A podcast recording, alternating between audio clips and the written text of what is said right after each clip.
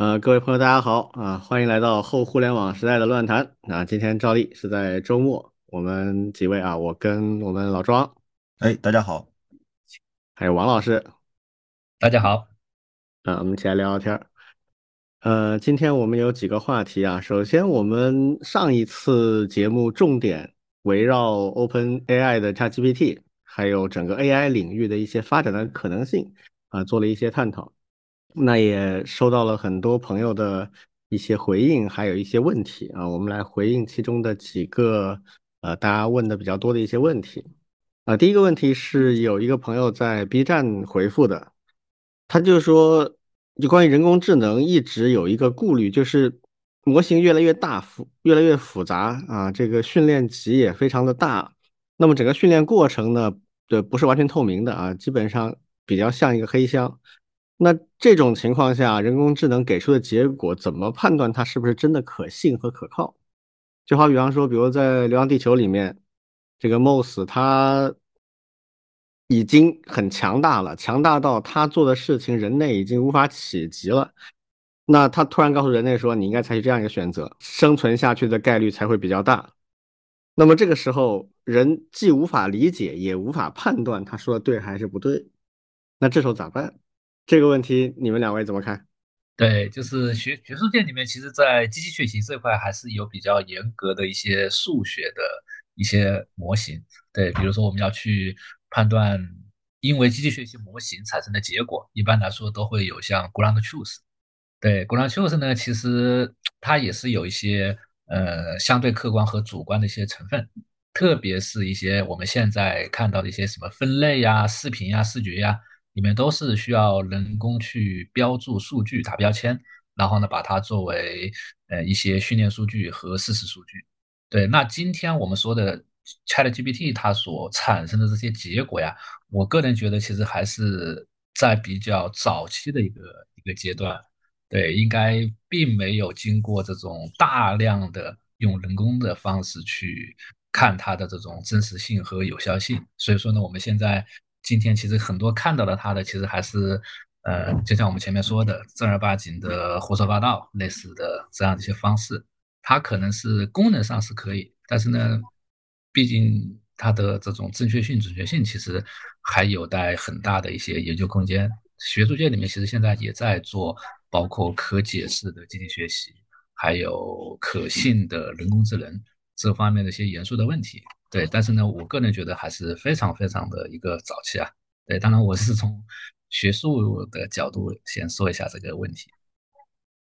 嗯，呃，我我随便拓展一下说，其实我觉得，呃，越是早期的阶段，我们给 AI 布置的任务越是明确的，我们自己也知道正确答案，然后我们就能够判断他回答的对不对。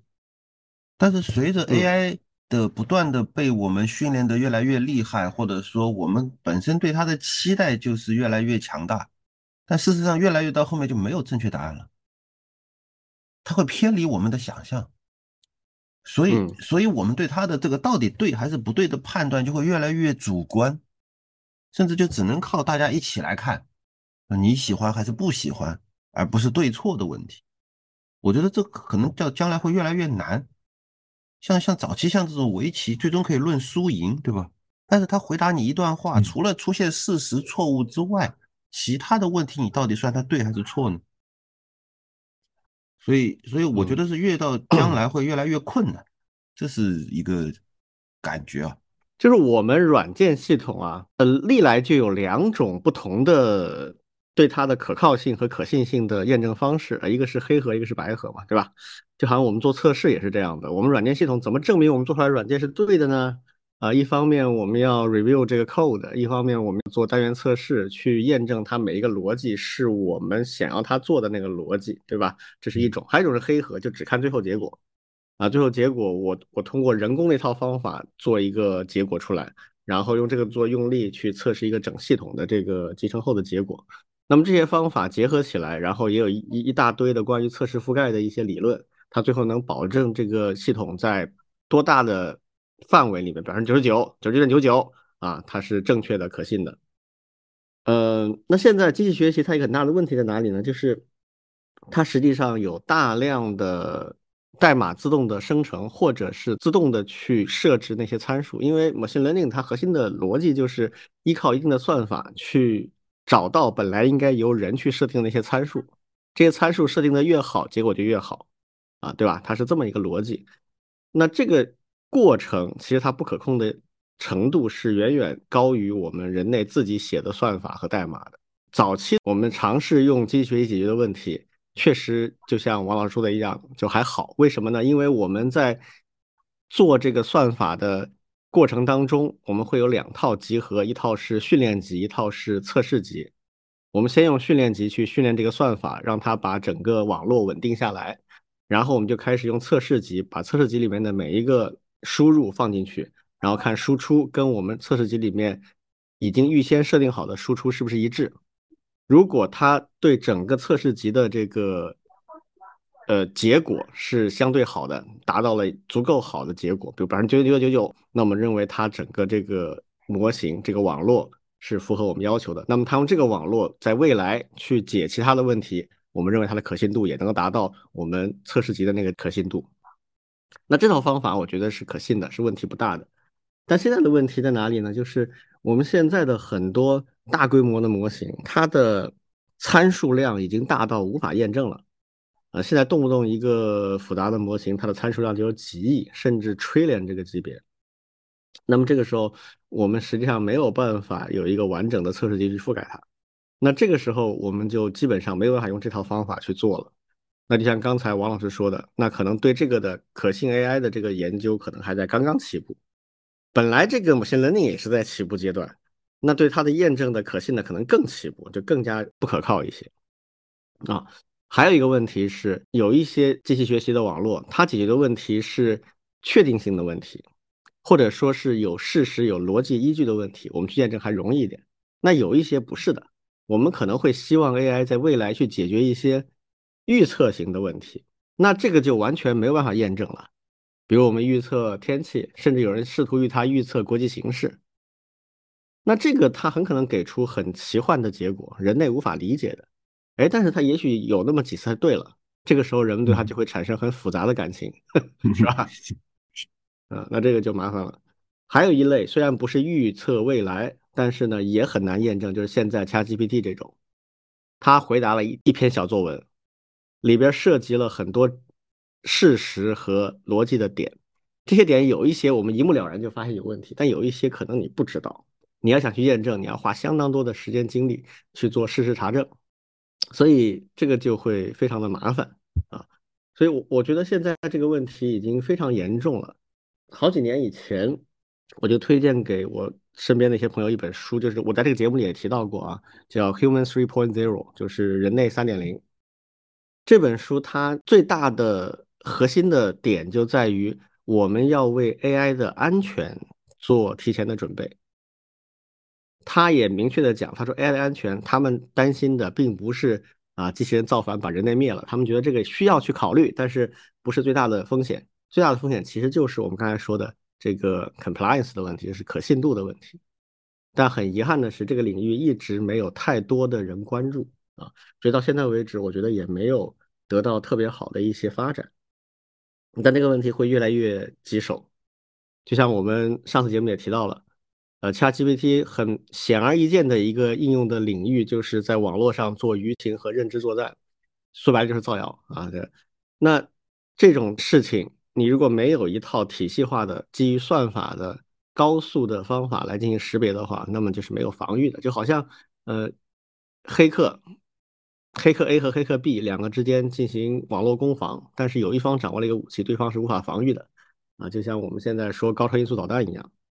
那这个就会非常非常的危险啊！所以这个朋友问的这个问题呢，我我只能回答，就是说，确实现在非常难啊，而且很可能就在可预见的未来一两年之内就会产生一些肉眼可见的负面影响啊！我希望业界能有人更多的去关注这个问题吧。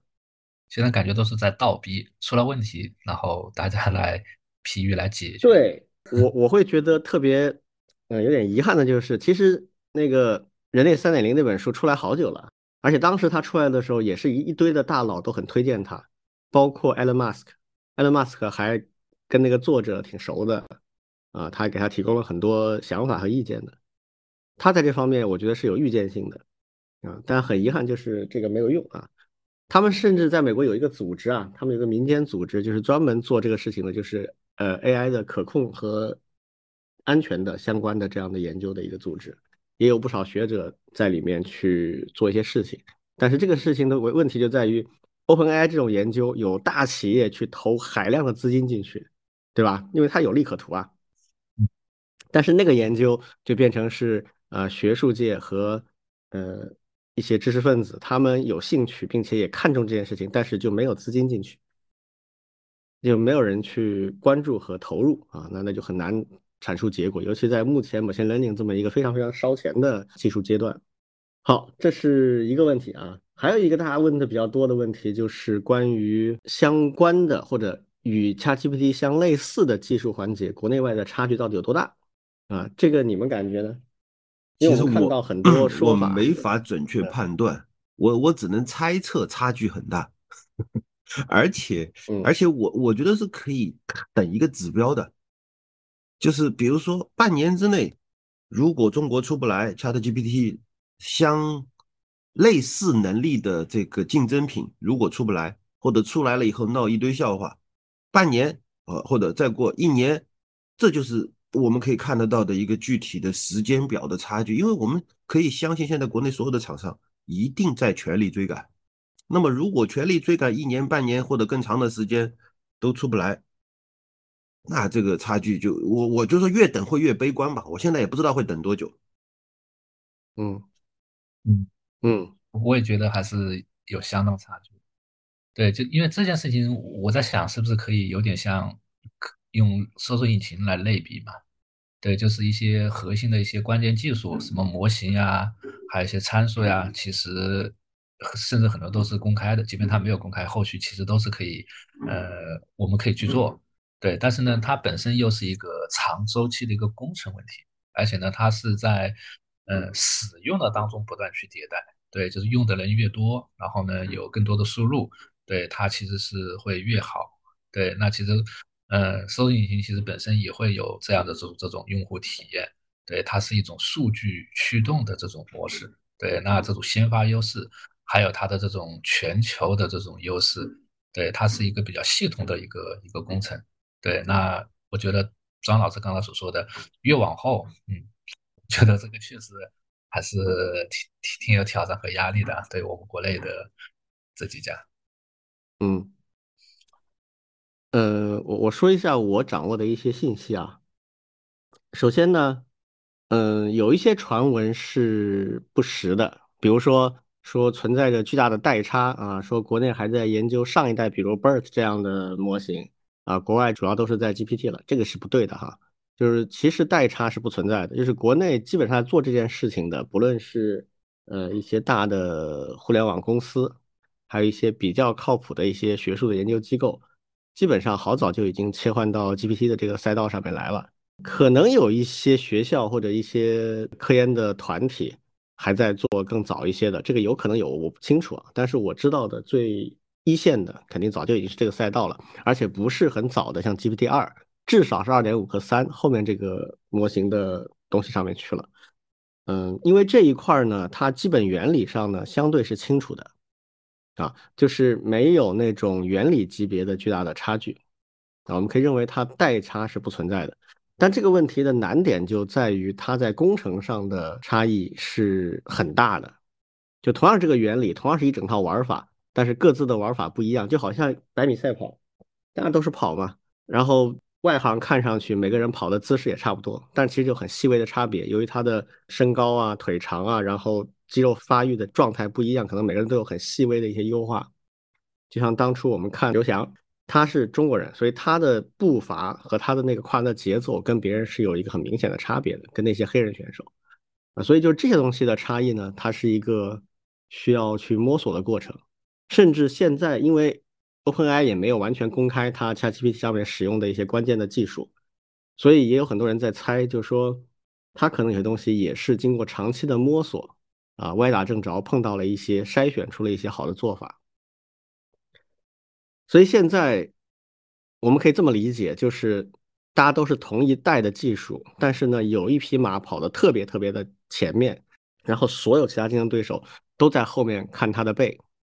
这个不仅是中国的这些互联网公司，美国的也一样。比如说 Google，它也有很大的差距。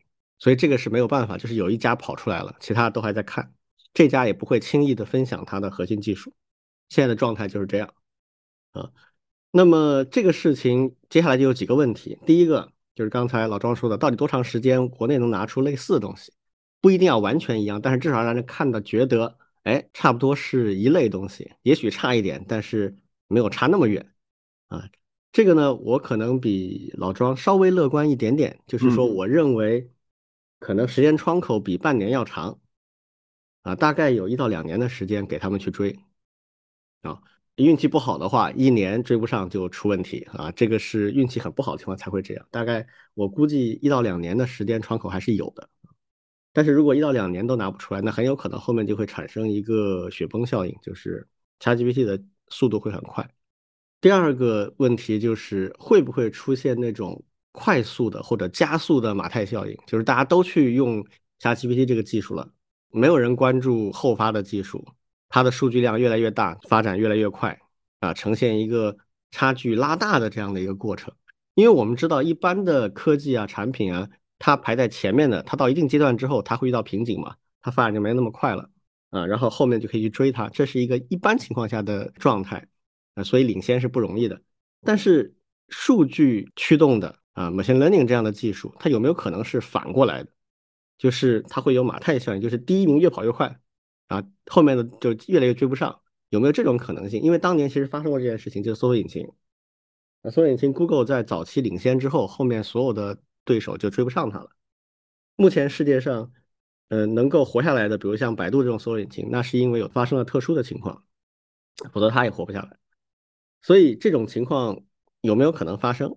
啊，如果真的发生了，有没有可能像当年搜索引擎一样，我们围起一块地来，我们自己发展出一套啊？虽然可能比它差一点，但是慢慢能追上啊。这些都是不确定的，说实话。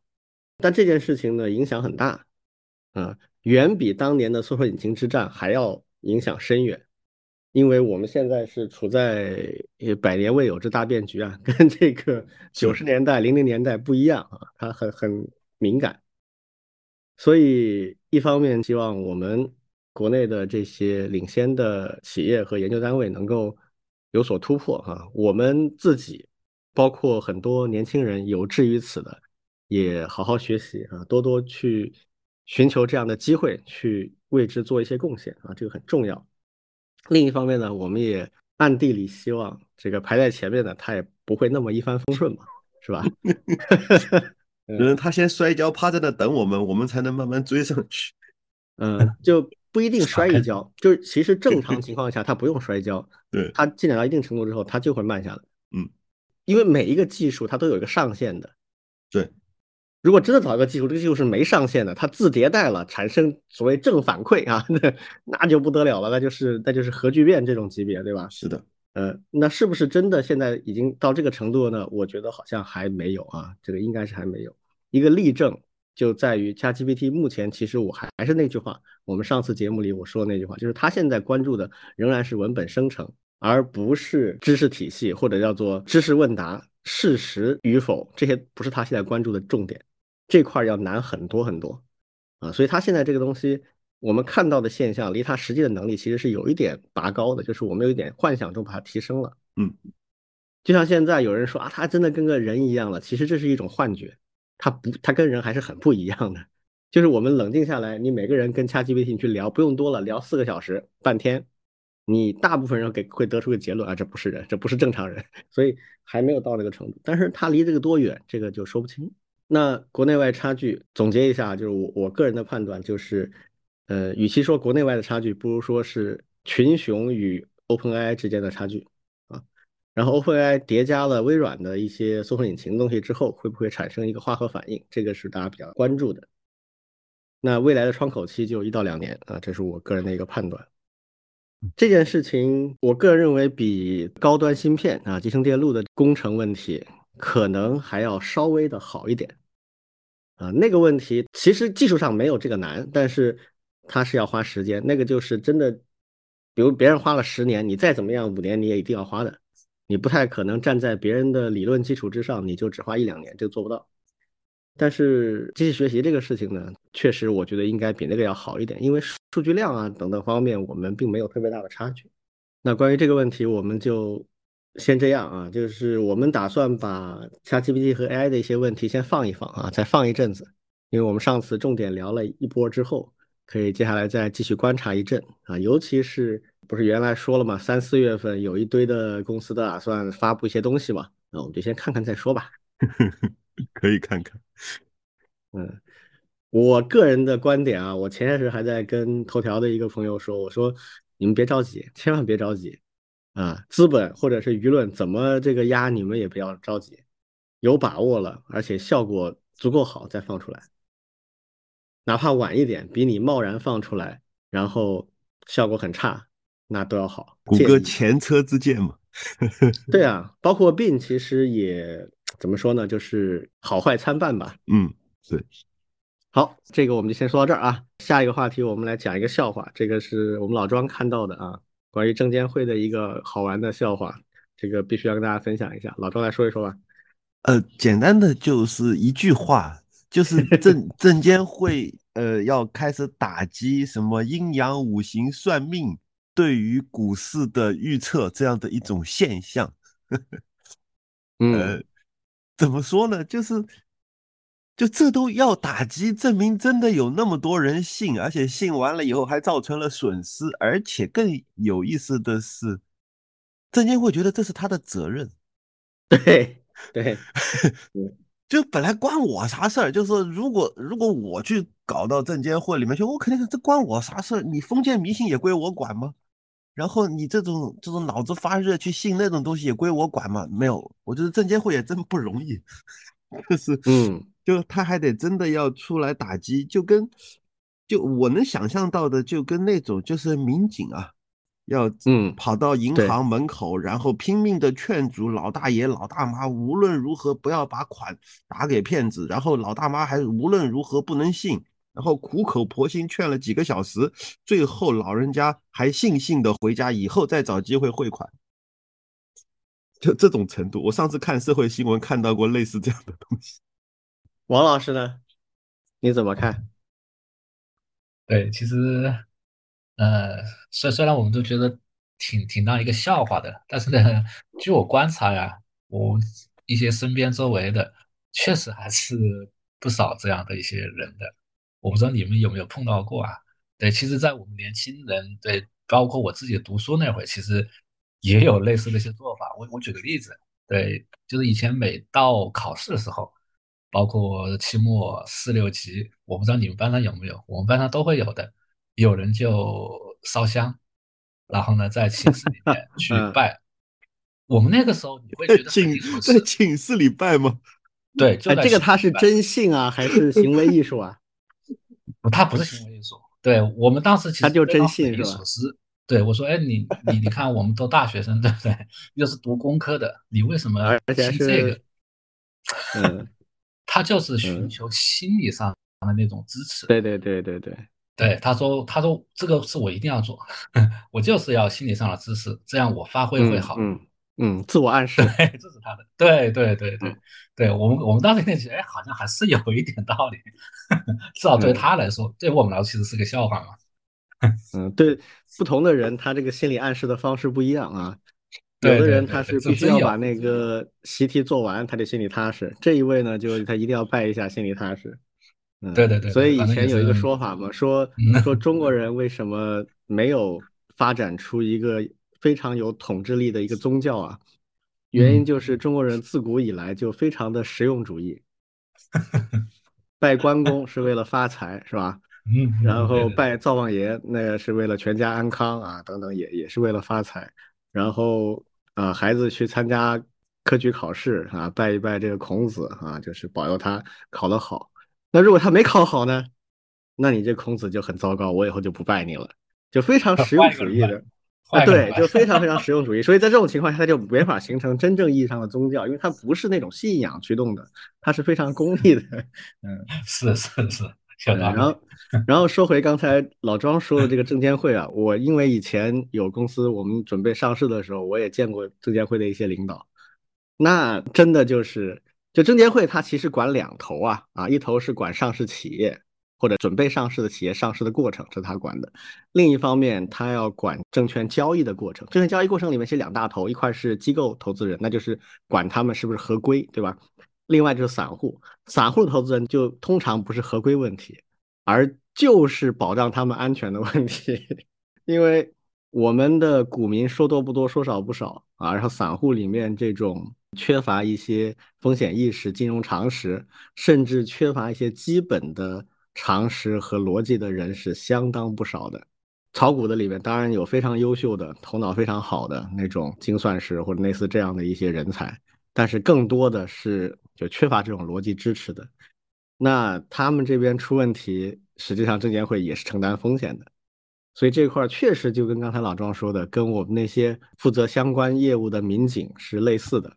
所以证监会还真是把这个正儿八经这个事情，我其实听说了有一阵子，经常有，因为国内其实这些年已经有挺多的类似的，已经不是个人了，是机构，就是以投资的名义辅导或者是帮助你投资的名义，以前还正儿八经的讲一讲所谓的个股选择啊啊投资原理啊呃价值模型啊等等，还会讲一些这种东西。那最近已经有一些。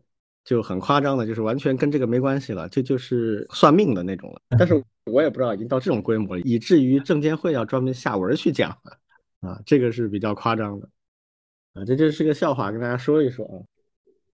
好，那下一个话题，我们来聊一聊《三体》的电视剧啊。这个电视剧我还没看啊，我几乎没有看，我就看了一点点一集的一个片段，因为它比较长嘛，我不太喜欢间断着看这种连续剧。呃，但又找不到合适的时间一口气把它看了。但是我们老庄和王老师都看了不少，所以我们来听听你们怎么看啊？这三电视剧现在应该已经连载完了吧？连载完了，而且非常非常推荐。嗯，就是就是别的不说啊，如果你没读过原著的话，你可能还会对这部片子有不同的评价。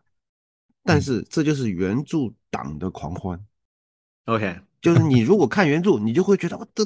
就几乎就是一比一对着原著拍的，嗯，太太爽了，嗯，其他的都是小问题，但是他对原著的这种还原度啊，包括情节，那挺好，包括里面的演员，包括那种氛围感，甚至包括一些就是原著确实有些东西不方便拍嘛，嗯，但是。他也尽力的想办法给你拍出来，把那个把那个味道给你做足了，就到这种程度。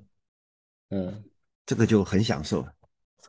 嗯，庄老师是都看完了吗？现在？呃，我看到第二十六集、二十七、二十八，还有四集没看。哦，好的，那那你最后几集会非常震撼的。啊，好，对，为什么？我举个例子，就是古古筝计划，你应该还没看。啊，对，还没看到，还没看到。对，我我光光看到那个大使被炸了，然后那个呃叫谁，那个统帅被抓了，就看到这儿。OK OK OK，对，古能计划对我来说，当时看的时候是非常震撼的。它的那种还原的细节，对，因为古能计划其实还是大家可以想象得到，其实还是一个非常不太那么容易去表现的一件事情。怎么样去表现一个船被全部给它切开掉，甚至里面是不是会有一些血腥的地方？对，这个呢我就不说，你去看。但是呢，我真的觉得拍的还是挺好的，既把一些原著的一些呃大的方向，还有一些细节拍到了。第二个呢，他也用了一些技术上的一些手段，让你真的是感受到身临其境，他那个计划从头到尾执行的整个过程。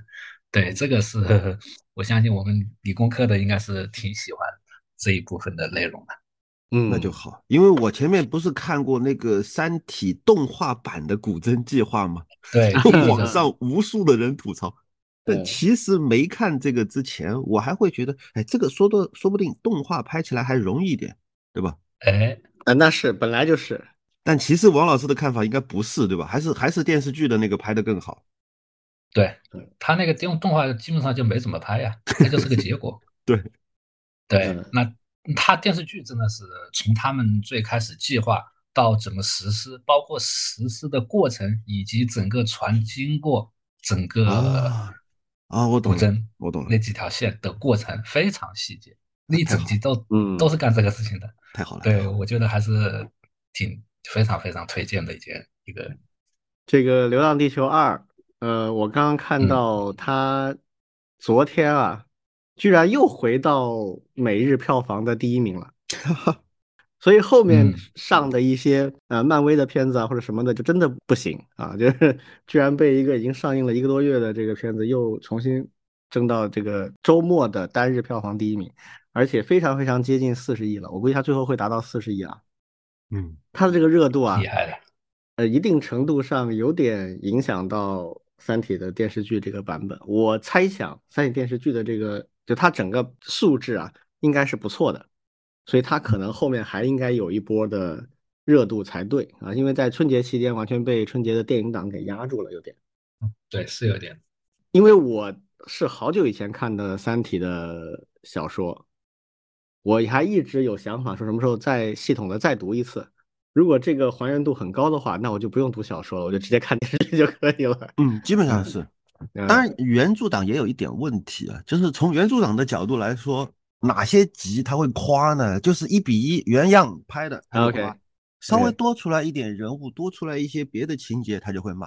啊，觉得有违和感。啊，对，其实我倒觉得他有的一些改编还挺不错，嗯比如说里面的一个一个女记者，嗯，那个女记者的戏份呢是稍微多了点，比原著多很多。，OK，但是它有它的合理性，而且它对于这个史强的这个心理转换，从这个女记者的情节，然后再转过去，就变得更加的合理，嗯所以挺好。我我我对这个电视剧的评价会非常高。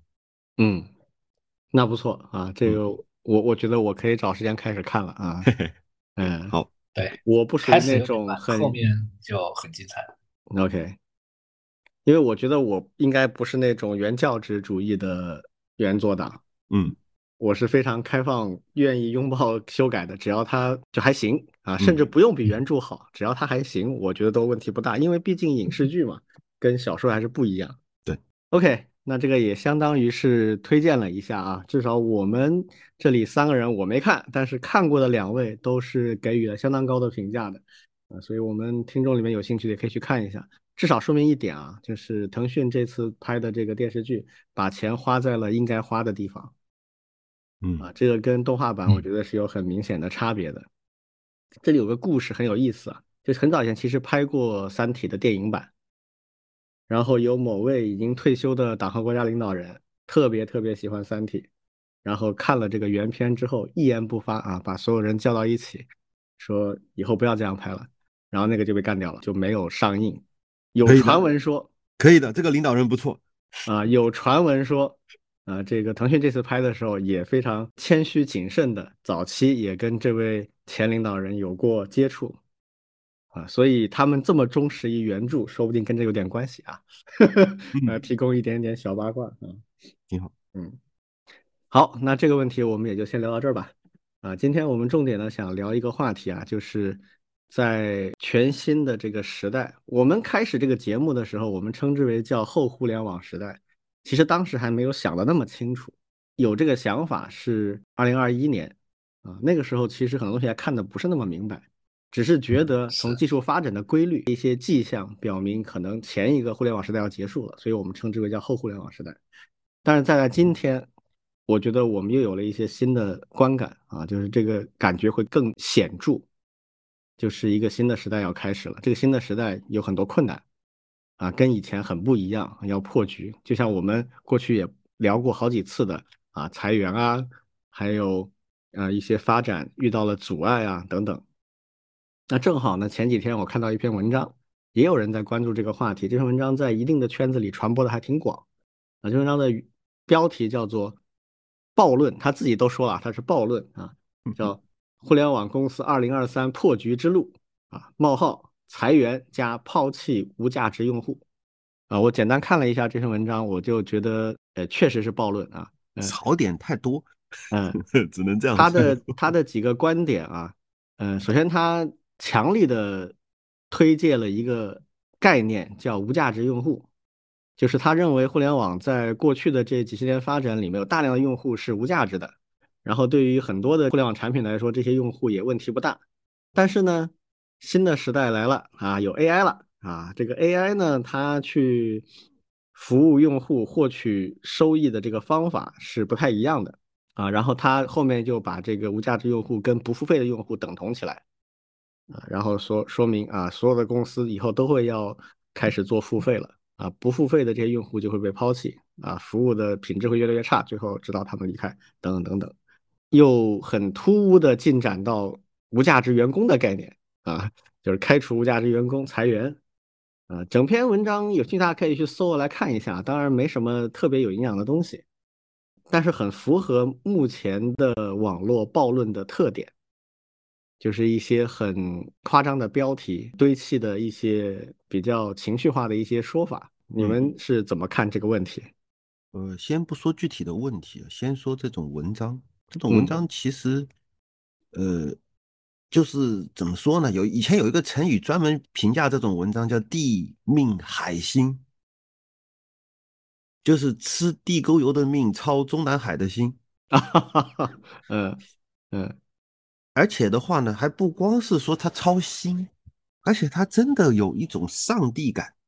嗯嗯，就是啊，这些都是无价值的，这些都是可以被干掉的。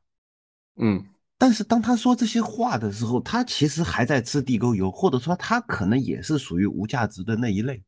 嗯，但是他会站在一个高高在上的角度说，这是无价值用户，那是无价值员工。这是需要被干掉，因为什么？他们甚至带来的什么都是负数，诸如此类。然后这是第一点啊，就是所谓的站位很高嘛。但第二点是什么呢？就是呃，它是一个把各种各样的概念全部混杂在一起，然后串联起来，就是一通乱乱揉揉成的一个东西。嗯，每每一个无价值，这个无价值和那个无价值。数字空间的无价值和物理空间的无价值，都是概念，都是要混淆在一起才能够把这话说通的。比如他举一个例子，就是你跑到火锅店去吃火锅，然后自带什么东西，然后还还破坏人家的那个消费场所，这个是一种。但是他会把这个跟跟在互联网上这个呃打打一星，然后在互联网上给人家的这个呃。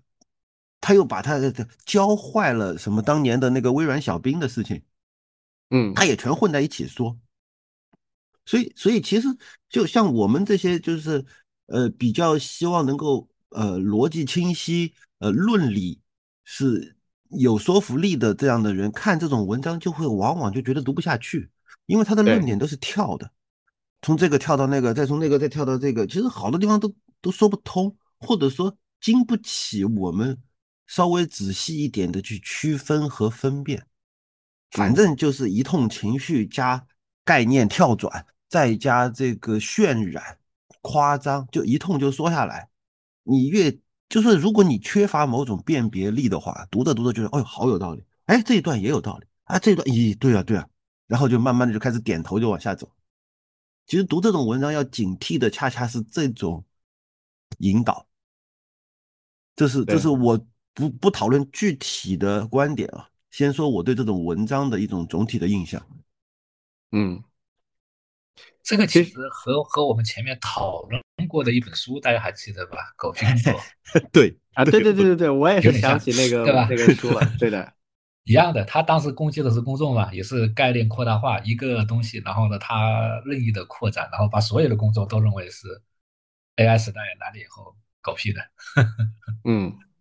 其实这类文章啊，它并不是以讲道理的方式来策划的，嗯，它就是以暴论叠加暴论的方式来策划的，嗯，情绪，对，就他首先发明一系列概念，这些概念要符合一些特点啊，简短有力，它的有力不是逻辑上有力啊，是有那种视觉冲击力啊，然后把这些概念揉在一起之后，它彼此之间的联络是不是很？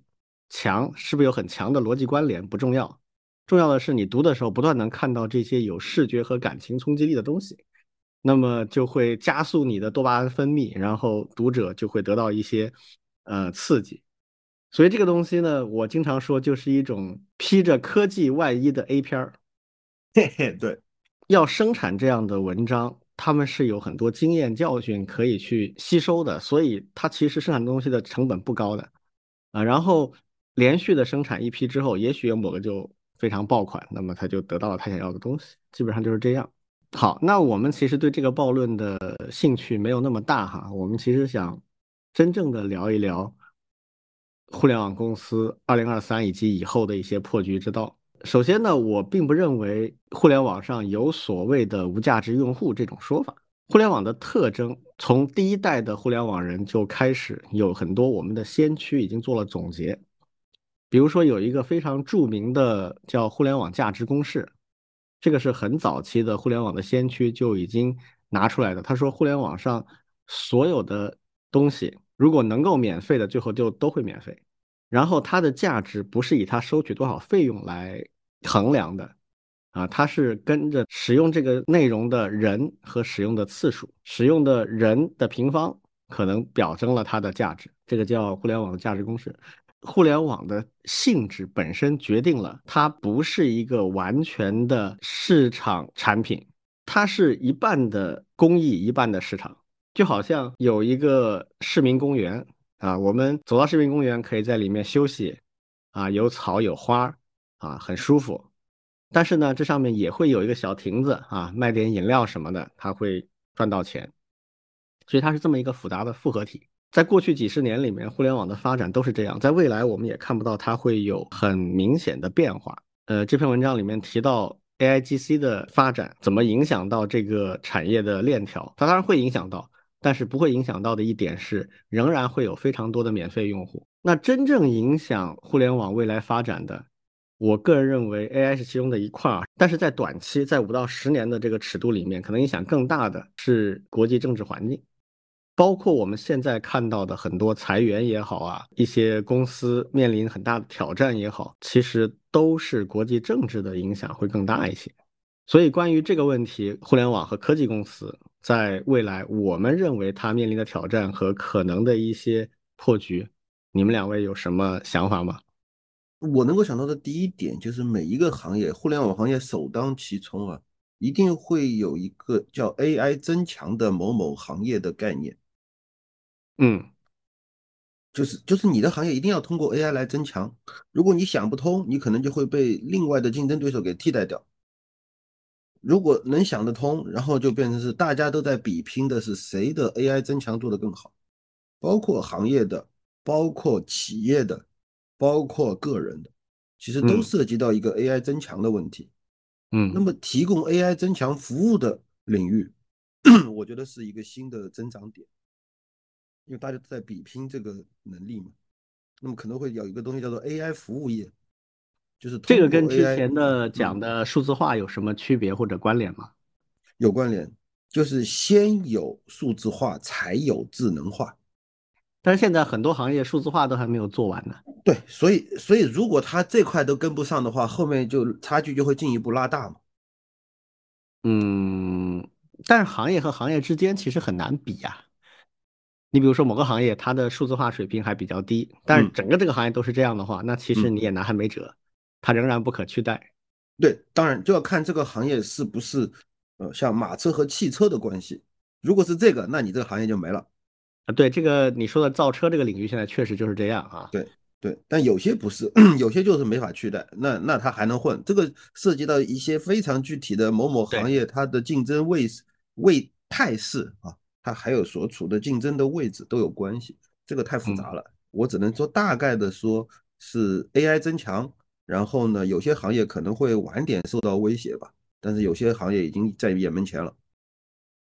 对，所以每个行业都要看它的那个突破者，嗯，什么时候出现，以及以什么方式出现。对，嗯，那有没有一个大致判断？比如说哪些行业可能会在第一波当中会比较容易出现这种破局者，导致这个行业的颠覆性发展？就很有意思。昨天正好我在那个临港嘛，就上海临港参加那个人工智能开发者大会，然后其实就有一个人在提到说，中国这边的同样的是智能驾驶，他们在琢磨的是汽车和路况，就是比如说是交通灯啊、红绿灯这种周边的叫车路协同。啊，OK，然后他就说这个事情在国外很难搞，但在中国有可能搞出来。嗯然后在这个基础上会有更好的智能，以及更好的这种创新会从这里面出来。因为他在说到中国企业的机会嘛，包括 AI 的机会，也包括就是一些我们能够先探索的场景，会带来新的机会。我觉得这挺有启发的。我个人的感觉就是，有些行业的发展真的是一顺百顺。新概念车啊，所谓嗯智能车，它实际上破局吹的很厉害的是自动驾驶，但最后其实是电池。嗯，对，自动驾驶是下一步的事情，但电池是真正支撑它从零走到了现在世界第一。二零二二年全世界销售的新能源车，中国占百分之六十。嗯就这就是不到十年的时间里就就成这样了。然后宁德时代做这个车载电池的也是超过一半的市场份额，以至于现在宁德时代跟美国的通用汽车合作，去美国骗补助去了，也不能叫骗啊，就是去拿补助去了。挺好。合理垃圾就很好玩的一个点，美国人自己的报道啊，就是说这个是我们用市场换技术，哎，嗯，这么让？宁德时代进来跟 美国通用合作，占领美国的市场。但是你要把你的技术，你要在我这投产一条生产线，把技术留在美国啊。挺好，挺好，挺好。嗯就这个事情就很鲜明的，这个行业它走出这个困境之后，那么刚才老庄说的这个确实很有启发，它这个概念它就自然而然会蓬勃的发展起来。所以给我的一个感觉就是，制造业仍然是一个非常非常关键的基底。这个基底要打扎实了之后，然后把互联网也好、AI 也好、数字化也好，跟它结合起来，那才能产生行业级的这个突破。呃，王老师呢？对，那我我只能从我身边可以说一下，因为我身边啊，包括我们的同学啊、老师呀，对，其实感觉都还是在技术里面去打转。对，技术里面嗯打转呢，其实一个大的问题就是比较卷嘛。对，就 是学生其实在就业这一块并没有特别宽广的思路。对，因为这个和互联网公司就非常相关了。对，在他们眼里，即便是现在还是一样，毕业最理想的工作就是去所谓的互联网的这些大厂。但是呢，今天我们实实在在的都都在看，他们都在裁员，给掉的 offer 全部回收掉。对，然后呢，呃，一年比一年困难。对，我想我们的同学老师们其实在这一块其实还是挺受这些影响的。它不光去，不光是抛弃用户啊，包括包括抛弃我们的应届生，其实现在也是一个比较大的一个一个趋势了。对，那一个问题是反映到我们学校现状，包括我们在指引学生的课程、学业，还有他的职业规划的时候，对我现在看到的其实还是一个改变的是相当相当少的。对，就是嗯，并没有像刚才我们提到的，对，其实像庄老师还有李老师提到的这些呃具体的实业、制造业，其实有非常广阔的这些空间。但是呢，我们的同学，对我我还是指计算机类的同学啊，就是搞这些 AI 的技术的同学，还有数据技术、计算机技术的，并没有去过多的去想过他以后应该去这些行业里面去发展，比你在互联网这些行业里面去发展，实际上有时候也会更有机会。对他并没有这样的一个意识，这个呢，可能也是互联网在十年、近十年的这种所谓的呃，可能甚至有点泡沫的这种高薪呀这种机制上去引导的。对，对甚至大家现在还在那个，甚至已经习惯了互联网企业的这种加班的这种制度，大家都觉得理所当然的，那就是 用青春，对吧，去换我现在的这样的一些积累，嗯，所以说我觉得这个也是一个蛮大的问题，也挺需要呃互联网还有我们学校一起来去做这个破局，对这种认知上的这种影响，我觉得还挺大的，还在茧房里面。嗯，这个趋势，我个人认为啊，会在未来的大半年或者最多一年的时间里面会越来越清晰，然后在未来的可能十到二十年里面，都会向着一个新的方向、一个新的秩序的结构去发展，跟我们过去的东西差异会越来越大，甚至于我们过去二三十年互联网发展的一些基本规律都会开始发生变化。啊，比如全球化的金融和融资，靠这个资本去支撑的一个狂野的发展过程，这些东西会在很快的时间里面会走到尽头。国内和有限的一些国外市场，会成为我们的制造业和基础建设方面的一些市场，而这些市场会支撑我们的发展，也会得到最多的资源。那互联网技术必须跟这些东西结合起来，才能够成为比较有价值的东西。其他的东西都是现在已有东西的重复啊。至于说 AI 这些东西呢，它确实会有很多创新机遇，这个是不用讲的，而且很有可能会诞生呃非常激动人心的新东西。但是它的人才需求非常高端，而且不多的，它是一个高而精的一个金字塔顶端的一个尖尖的需求啊。对大部分人来讲，可能你只能是在旁边看着啊，这个很残酷，但是我觉得它是比较现实的。我刚才提到了一个国际局势的问题啊，这个问题我们谈的比较少啊，但是今天我想借这个机会稍微的讲一讲，因为这个跟接下来的我个人认为它跟科技啊、跟科技行业的发展会有很大的关联。这几年真的是巨变之年啊，从去年的俄乌冲突开始，到今年前两天是俄乌冲突开始一周年啊，二月二十四号，整整打了一年了。那借这个一周年的时机点。啊，这个世界上最有影响力的几个国家都在发生，都在出招，啊，中美俄都有一些很重要的表现，大家可以对比一下一些很表面的现象，就能看出一些趋势来。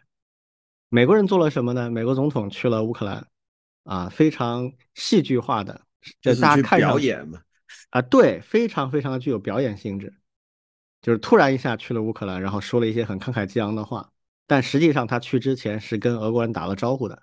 而且需要俄国人提供安全保障，否则他去不了的。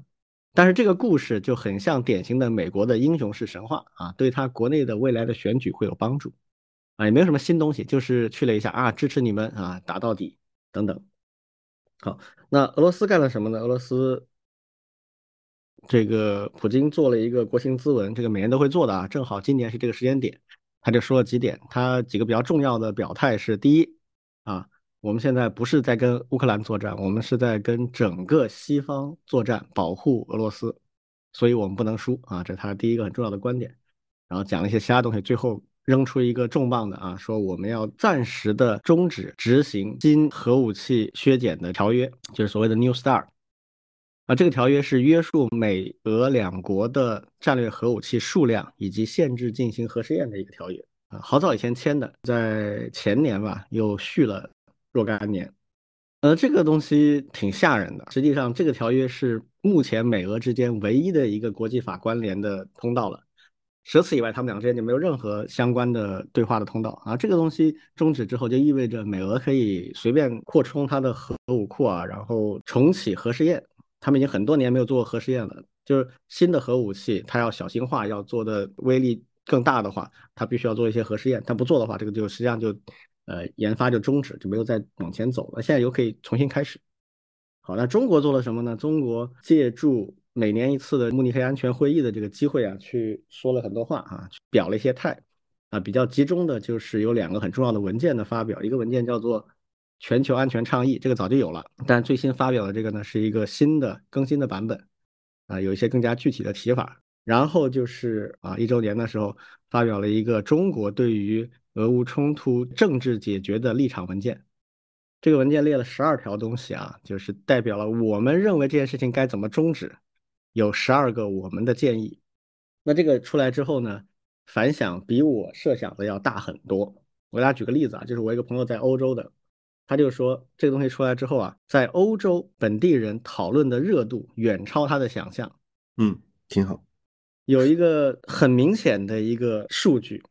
就是我们驻法的大使馆有一个 TikTok 的一个频道，这个频道也会时不时的发一些小视频，就是我们这边的外交发言人啊，或者是一些国际政治上的一些重要的事件表态，或一些小视频。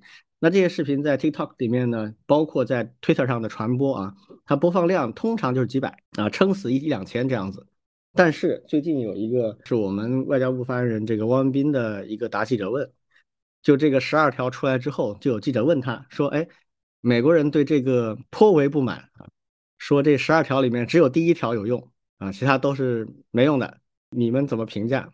那第一条是什么？第一条是我们讲说要尊重每个国家的主权和领土完整啊，这个当然实际上是这十二条里面唯一一个比较明显向着乌克兰的，而这一点是我们的基本原则立场，是不可能变的，因为这个东西涉及到我们东南某岛的一些问题啊，是我们必须要严格遵循的一个原则立场啊。那美国人就说只有这个是有用的，其他都是废话啊。那汪文斌怎么回答？汪文斌说：“你们美国人没有资格说这种话，你们应该好好想一想，你们做什么才是真的对欧洲好，而你们实际上在做什么？”啊，就是这么一段视频。这段视频呢，在推特传播之后，总的播放量一百五十万，哇，有五点五万个赞，挺好，挺好。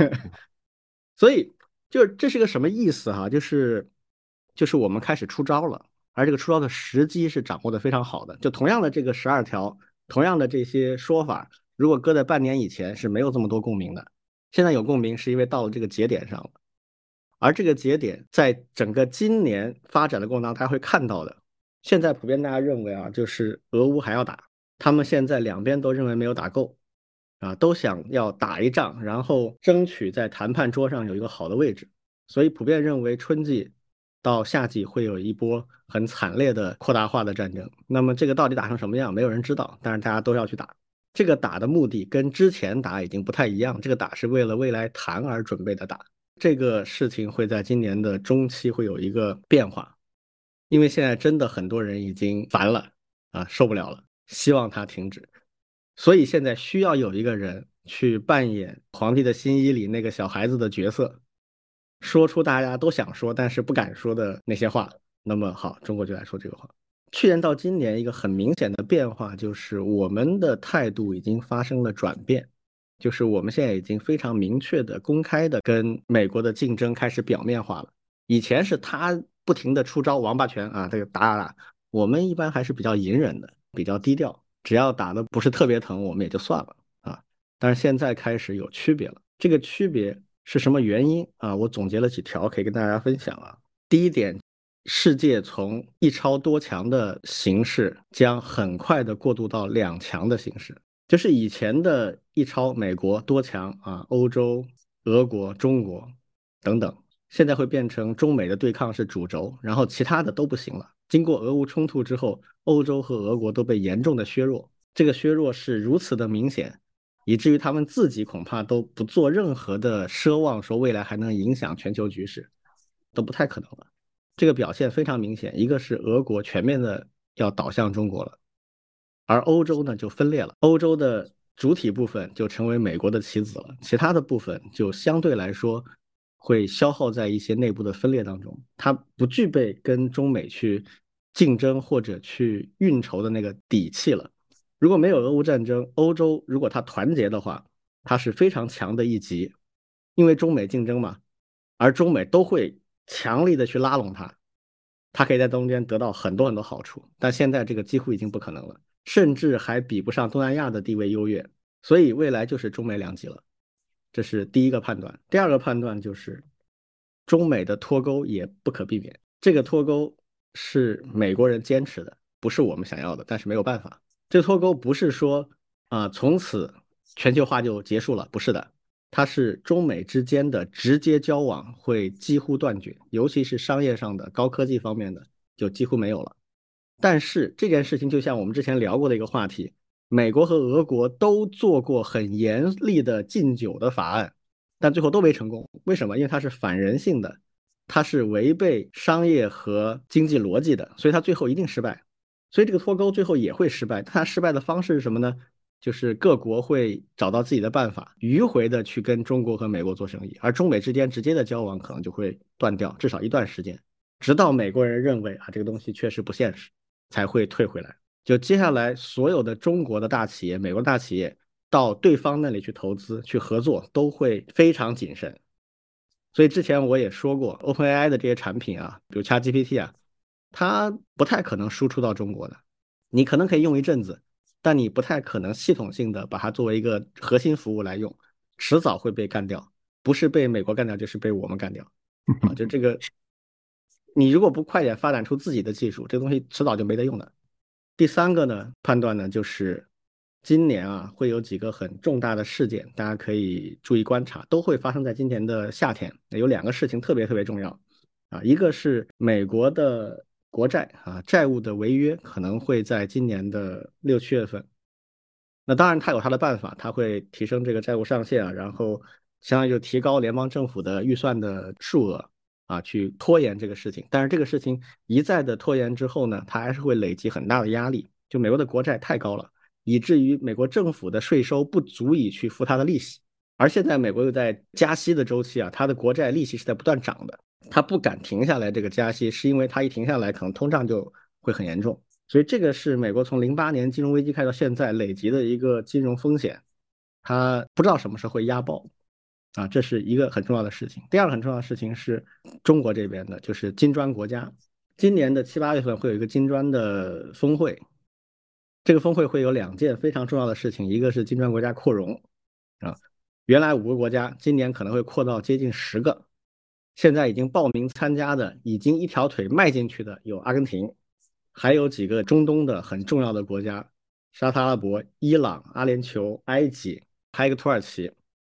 也就是说，金砖国家会变成什么呢？会变成 G 二零减 G 七。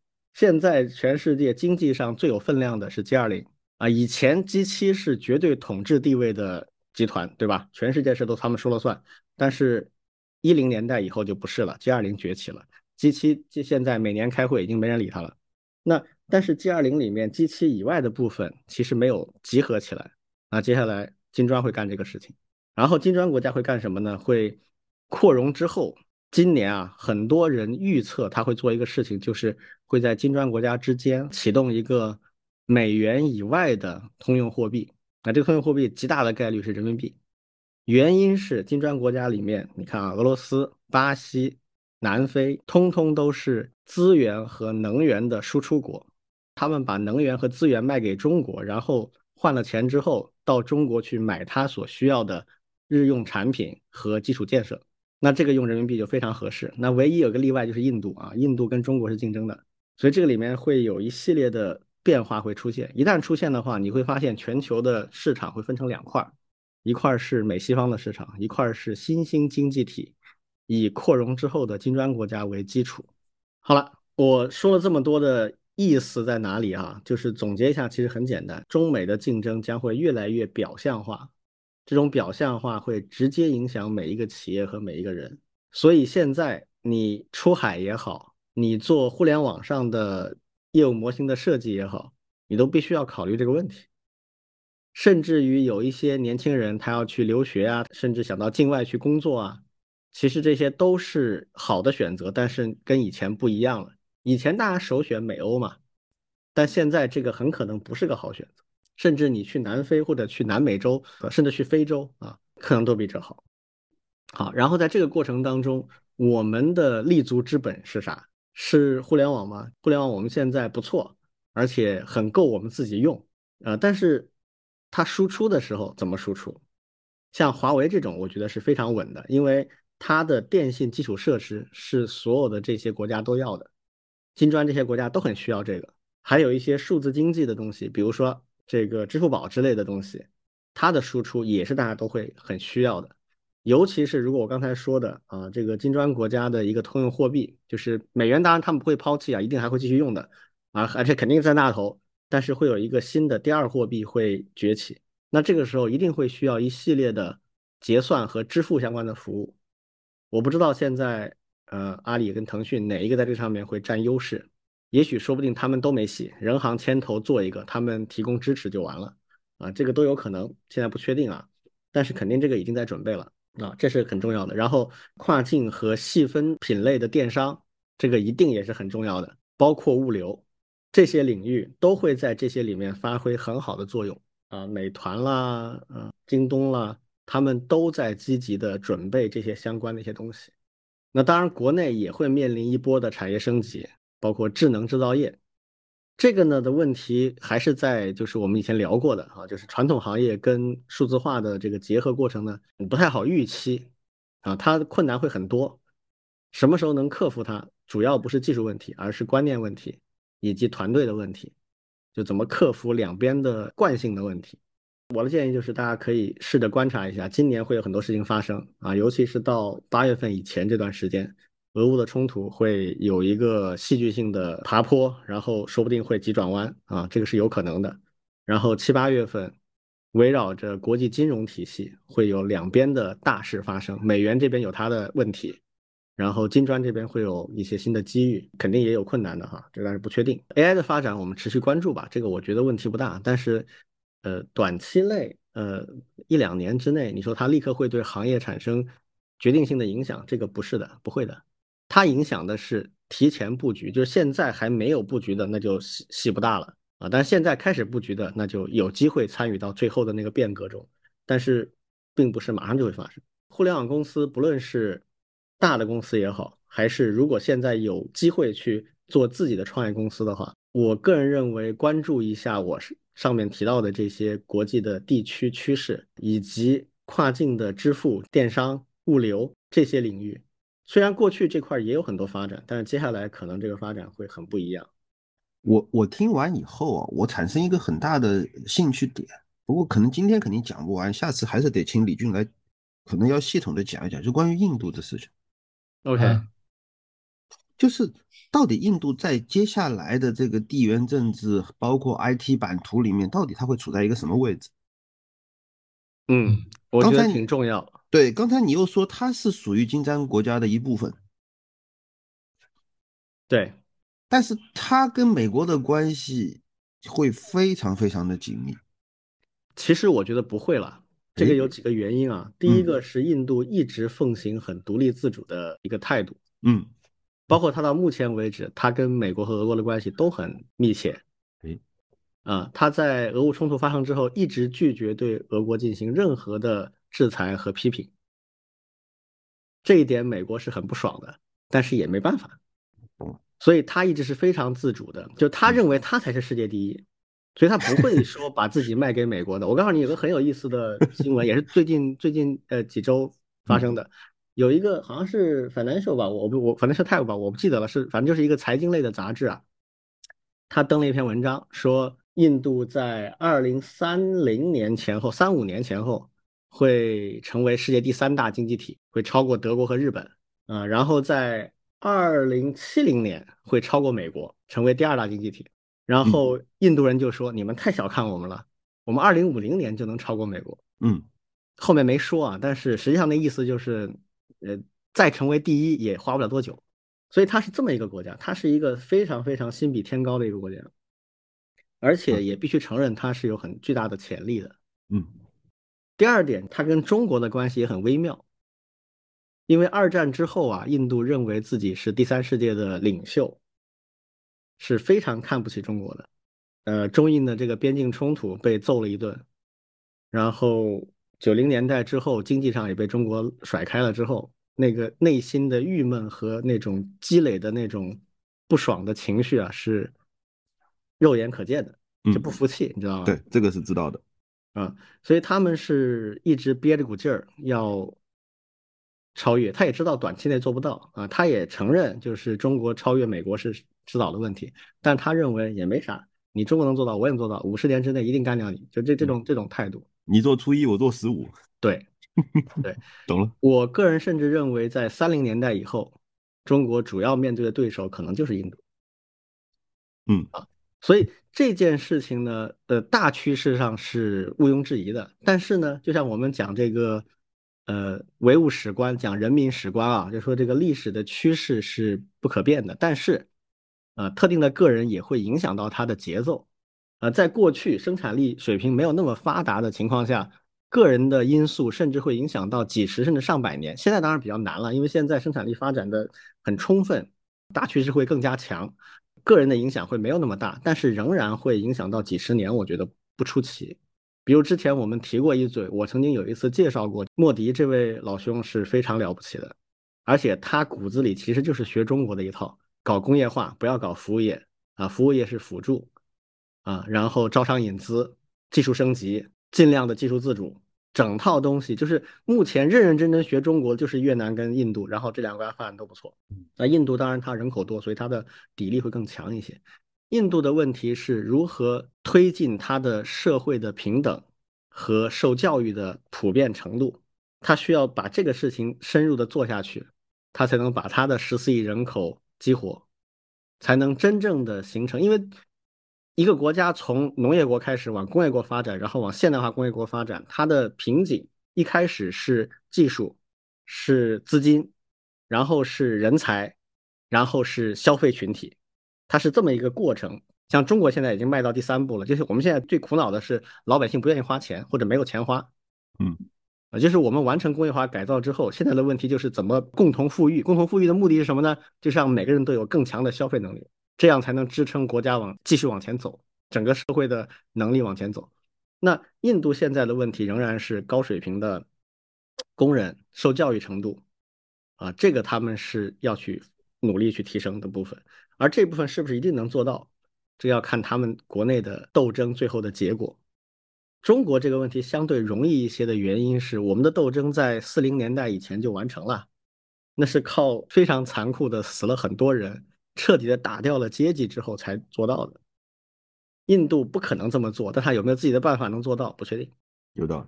呃，网上有很多言论是很偏颇的，我们之前也聊过一下下。啊，有的人说印度人很懒、很蠢什么的，这肯定不对的啊，肯定也有很多很优秀的人。但是认为说印度人跟中国人一样，那也不是事实。印度很多人不如中国人那么有追求，中国有追求、有重视教育、重视自己孩子的培养的这个平均比例，绝对是世界领先水平，这个是没得讲的。印度人跟我们是有差距的，卷不卷不过我们。对我，我赞同老庄的这个建议啊，就是我们可以找一期来专门聊聊印度。印度是整个金砖国家体系，包括现在和未来扩容之后的唯一的一个异类。单纯中国是搞不定它的，因为它跟中国的这种微妙的心理关系以及这种潜在的竞争态势。但是如果中国和俄国联手，是有大概率搞定它。就是在金砖国家里面，中国和俄国提出一个方案，我们要扩容，扩这几家，你印度不同意？如果只有中国，印度可能真的就扛着。但是中俄联合起来，它就比较难扛。